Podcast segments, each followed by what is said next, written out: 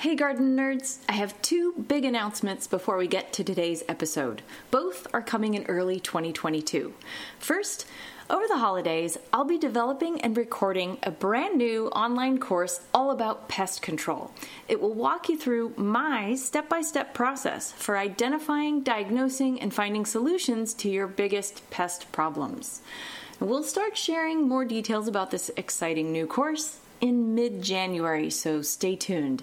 Second, and this is kind of a big one, I wrote a novel and it's called Garden Variety, and it's being published by William Morrow, an imprint of HarperCollins, in February 2022.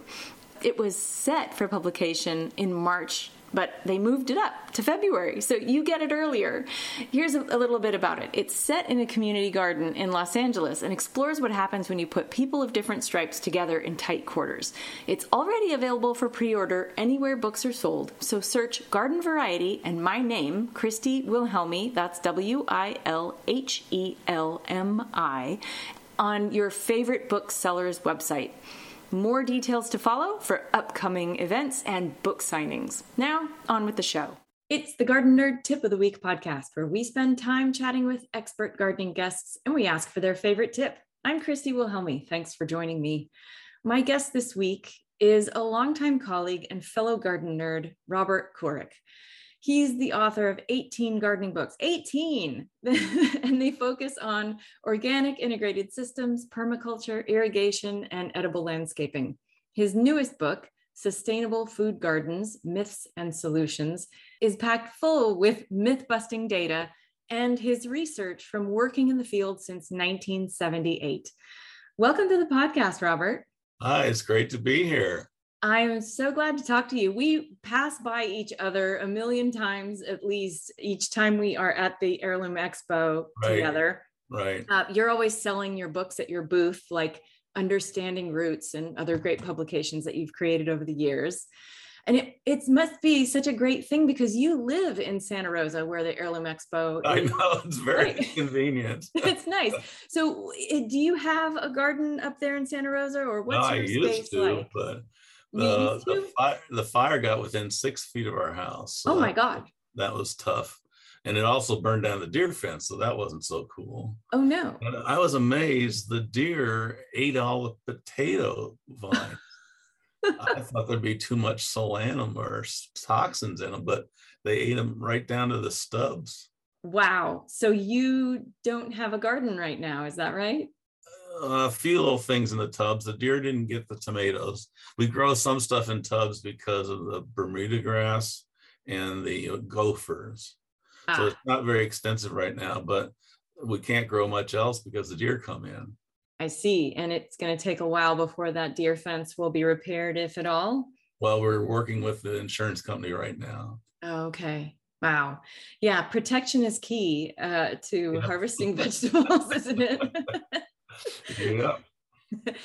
well, I am so delighted by this new book you've sent me. Uh, it's quite a hefty tome and it's called Sustainable Food Gardens. It's really astounding. And I think honestly, it's one of my new favorite gardening books because it's full of charts and graphs, which is so garden nerdy. And I really appreciate that.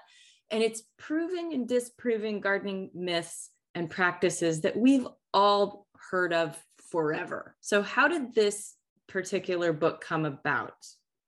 Well, I've been uh, researching and practicing since 78, but I really started accumulating data in the uh, early 80s.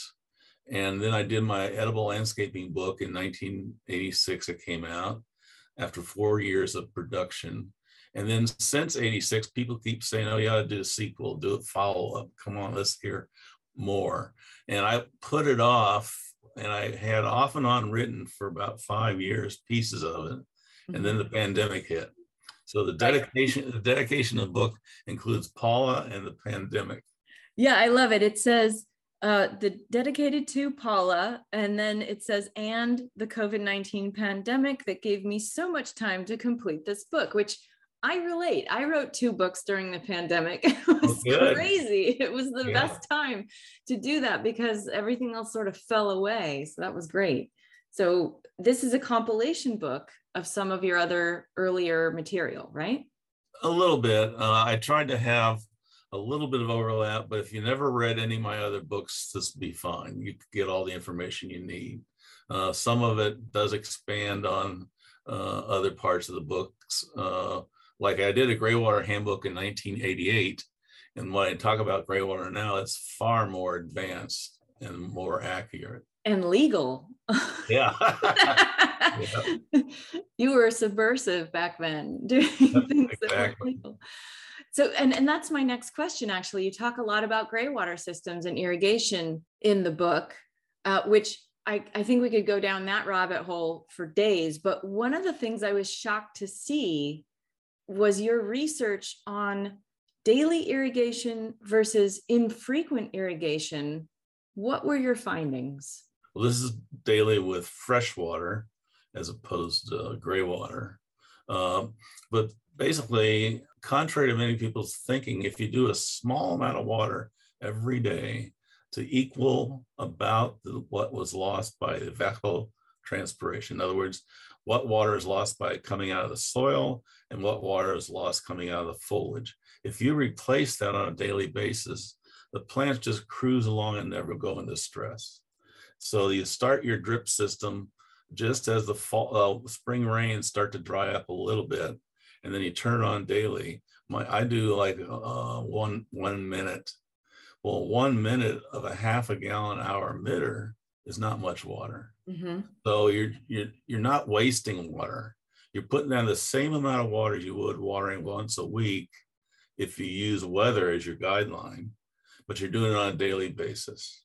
And so, like one woman in uh, India, she was growing chilies and she used 38% less water, but she got 48% more chili. Wow. And basically, in all the research I've done, it starts at 20% increase in yields and goes up from there. So that even though you're conserving water, the yields can be, uh, most cases, a minimum of 20%. That is shocking because it's so well I, the follow-up question because I, my mouth's hanging open here because you know we've all been taught that deep water is better for driving down roots. So do you start out with a deep rooting strategy from the beginning and then back off to just daily watering or what how does that work for you? Well, it's all integrated. And what's integrated is the drawings in my books of root systems. Mm-hmm. Uh, less than 5% of all trees have a taproot and the top 12 inches can have as much as 50% of all the roots of the tree. Mm-hmm. they grow sideways, not deep. Right. So if as long as you're keeping that top foot happy, the tree is happy. Okay. And if you go below that foot, yes, you'll get some more, roots watered, um, but it's not that critical uh, for maximum growth. Now, if you were to use daily irrigation and stop and do it once a week or once a month, there would be stress. Mm-hmm. We'd have to wean it off of daily. So daily is not a approach that has to be done consistently. Got it. Now, there's a whole chapter on free fertilizer. Let's look at that more closely because there's you know the obvious free fertilizers or cover crops but you go even a little further into that. So what are some free fertilizers that are available to gardeners everywhere? Oh everywhere. Well you have to use uh, the cost of some seeds sometimes to get it started. Mm-hmm. like uh, where i live we grow fava beans all through the winter. Yes. They do quite quite well and uh, so you get new growth in the spring. As it begins to grow, you can eat the foliage. The tips of the plant are edible, and the leaves are edible in salads. And then they grow up higher, and then all of a sudden you can have green shell beans that are fresh. And then if you let some of the plants go longer, you get dry shell beans. What's fascinating for me is every spring there gets to be a humongous amount of black aphids. Yes. near the top of the fava beans. But yes. if you just have patience, they're usually gone in a one to four weeks. Those don't affect the formation of the beans themselves? Not that I can observe, because what they do is they bring in the earliest season beneficials. So I have all the photographs in my book of eighth, I mean, of uh, ladybugs were taken on aphids on fava beans. And then the beneficial wasps show up. So usually it's uh, ladybugs first, and then the beneficial wasps. And then all of a sudden there's no aphids, and the plant just keep growing. I love that. That's nice and refreshing to hear, honestly, uh, because people tend to stop growing fava beans when things get warm because of the aphids and they don't want them there but they go away and they attract good bugs to the garden. So that's good to know.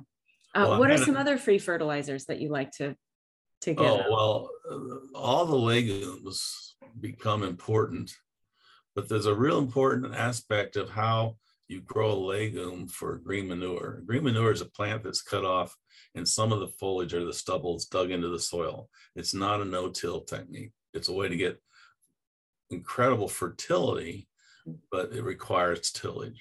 Um, so like with fava beans, you would cut it off four to six inches above the soil and just till in the stubble and the roots and leave it there. Mm-hmm. The tops would go to the compost pile.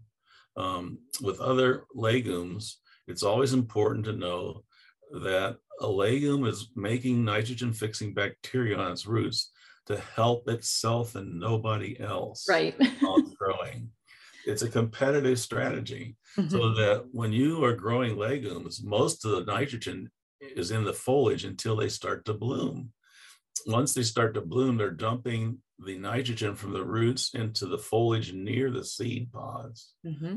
so that it can dump real quickly from the foliage into the seed pods when they're formed at the end of the process all the nitrogen to speak of is in the seeds right the pods so when you wait that long you lose a lot of nitrogen and you can't get any value from green manuring. You need to do the green manuring before just as the flowers form. So if you see a little bit of white flowers on fava beans, it's time to do the green manuring. Right. And that means cutting down the foliage to soil level or sort of near there and right. then you put the biomass in your compost bin a la uh, grow biointensive rather than tilling right. it into the soil right? Right exactly. Right okay. Oh can i ask you about stinging nettles? Because i actually have them volunteering out in my garden every year do you have the, the six foot tall ones or do you it, have the little tiny they mm, they get about three, maybe two okay. to three feet tall. They're not that big, but they sure do sting when you touch them. Right. so do those do those uh, contribute to? Are, they're not nitrogen fixing, but they're a nitrogen ingredient.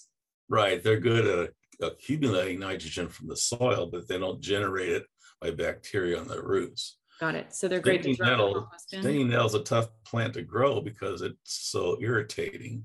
Yes. So I recommend that you grow it on your neighbor's garden. and then you harvest and bring it into yours. But there's a lot of value to stinging nettles. One is that they are very good at accumulating calcium and nitrogen and other micronutrients. They're very fertile as a food. Um, they're very high in nutrients. They're one of the top maybe 10 plants for uh, nutrition, or at least so-called weeds. Um, when you take the foliage, you pick it carefully, and then as soon as you steam it, it's neutralized and there's no, no, stinging. So boiling or steaming neutralizes the toxin and it won't hurt you at all. Um, so it's got very good food value. It's got a lot of nutrition in the foliage if you want to cut it off and compost it. And the root system grows sideways and improves the soil. It doesn't have a taproot. Mm-hmm. A lot of people uh, here, especially from permaculture people, that all these deep taprooted plants are needed to accumulate nutrients that other plants can't get at. Well, stinging nettle gets at them in the top six inches of soil because I think because it's genetically programmed to do that. Okay. It doesn't doesn't have a taproot to grab anything down deep, but it's one of the top five to ten dynamic accumulators. Got it. Yeah, and I have a recipe for stinging nettle soup that I will put in the show notes for this oh, podcast. Oh, good. uh, good. Let's talk about soil microbes for a second. Another shocker in sustainable food gardens is that the highest number of soil biology inhabit the top three inches of soil. Yes. What? Tell and, me more. And the fungi. If, if you look throughout the book, you'll see chart after chart where the dynamics are happening in the top three to four inches. So in some cases, the top four inches might have X microbe, and you go down four inches, it's less than 50%. So the more you keep a no-till situation, the more you're favoring the natural stratification of bacteria and microbes. So like if you come along and take a shovel and plop it upside down the dirt, so-called dirt, mm-hmm, soil, uh, whatever. you uh, you bury the air-loving bacteria down six eight inches, and then you take the deep-loving bacteria that don't need air and bring them up to the surface. So we take the anaerobic bacteria, bring up the surface, they start dying because there's too much air. Mm. And you take the air loving bacteria in the top four inches and bury them down. There's not enough air to make them happy. So on both ends of the spectrum, you're causing stress.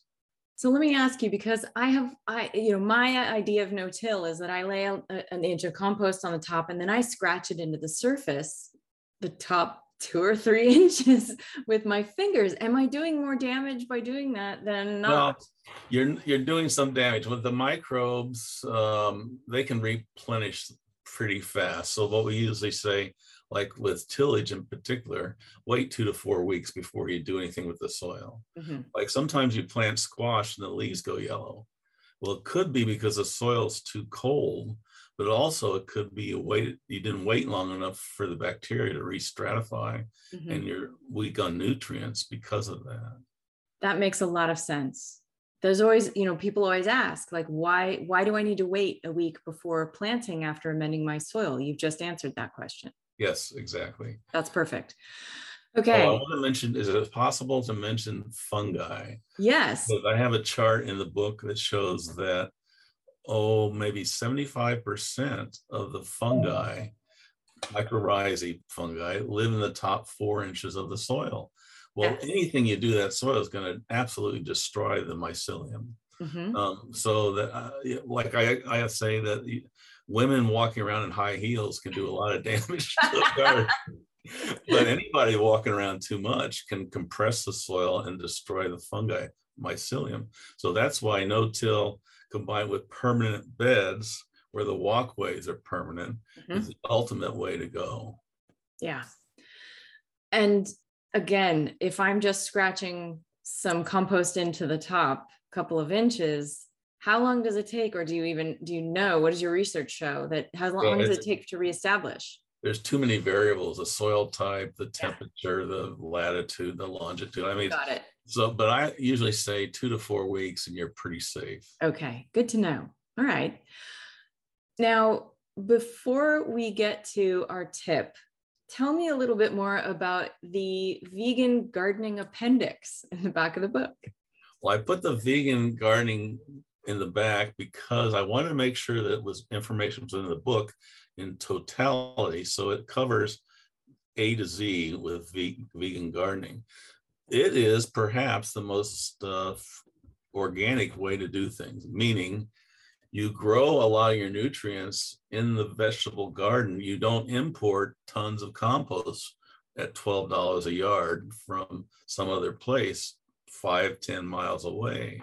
So, like in our county, if I were to buy compost, it's five miles the closest source and almost 20 to one of the sources that people like to use. Well, if you grow green manures and legumes in your garden like the vegans do, you can have that quote free fertilizer and not bring in imports. So the idea is to have a closed loop as much as possible, as few imports as possible, and the greatest yields in the way of food to go out of the garden. And they what they do with the vegans is they put a fair maybe 25% of their garden is in green manure, mm-hmm. legumes, and soil improving plants like annual stinging nettles, a good one. But um, it's hard to do. But in um, there's a, a, guy named um, O'Brien is his last name, and his mother had viable truck farms using no-till methods 40 years prior and he's maintained that continuity of developing gardens that have no tillage and grow their own fertilizers. And he has two or three books. I know at least two books, O'Brien. And surface cultivation is the technique where you might cultivate two to four inches underneath to break the to get at the crown of the root system mm-hmm. of the plant. But it's it's it's not shovels, and they make all their own compost within the system. They make the the bins out of stacks of straw, uh, U-shaped. Make their compost. The after you made some, the, the straw becomes part of the compost. You get a few more bales in. So that's one of the few imports is bales of straw. Mm-hmm. Um, but the, the, vegan and the surface cultivation people are the models that we should try to emulate to have a total closed loop, truly organic garden. Like in one sense, I don't call my garden organic in the sense of what's left of it. I buy compost because it's very little and it needs to be concentrated in the bins. Mm-hmm. I don't make enough material to, to keep that bin happy. So I buy some compost. Well, I buy organic compost. I try to go to places close to my house as possible, et cetera, et cetera, but I'm nonetheless importing.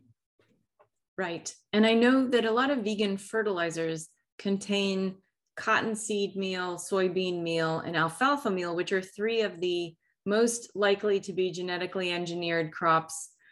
And sprayed. And sprayed. Right. So how do people well should people grow that themselves? Well you can do it with the mixed diversity of a cover crop. Mm-hmm. has to have more than just legumes. It has to have grasses you don't have to worry about most weeds unless they have tap roots. Um, so that you have lots of different root systems.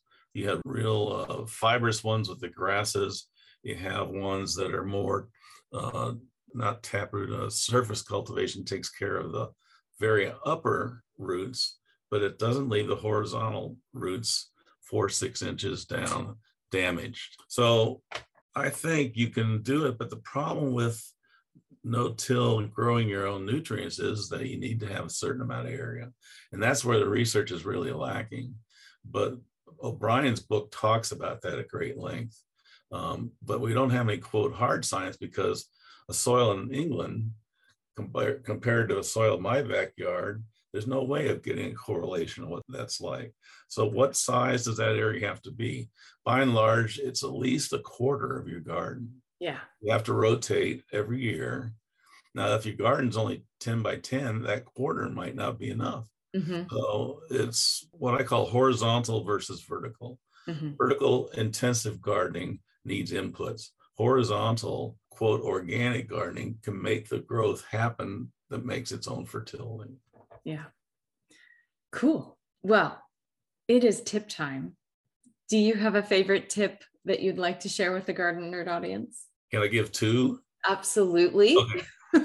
Whenever possible, use plants that have multiple purpose, more than one use out of the same plant. So well, a lot of people grow nasturtiums, but some people don't realize that you can eat the flower, the leaf, the green seed pod, the mature seed pod, and you can pickle the green seed pods like capers.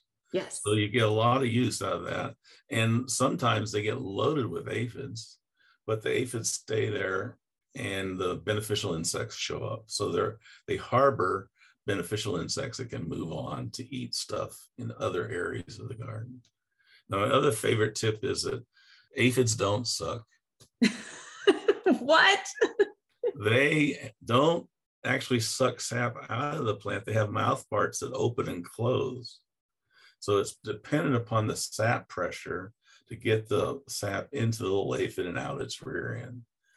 And why do I worry about that? Well, the more you increase nitrogen, the more pressure you have in the sap so that you've over fertilized an apple tree. And it doesn't, most cases, you don't need any extra fertilizer for an apple tree.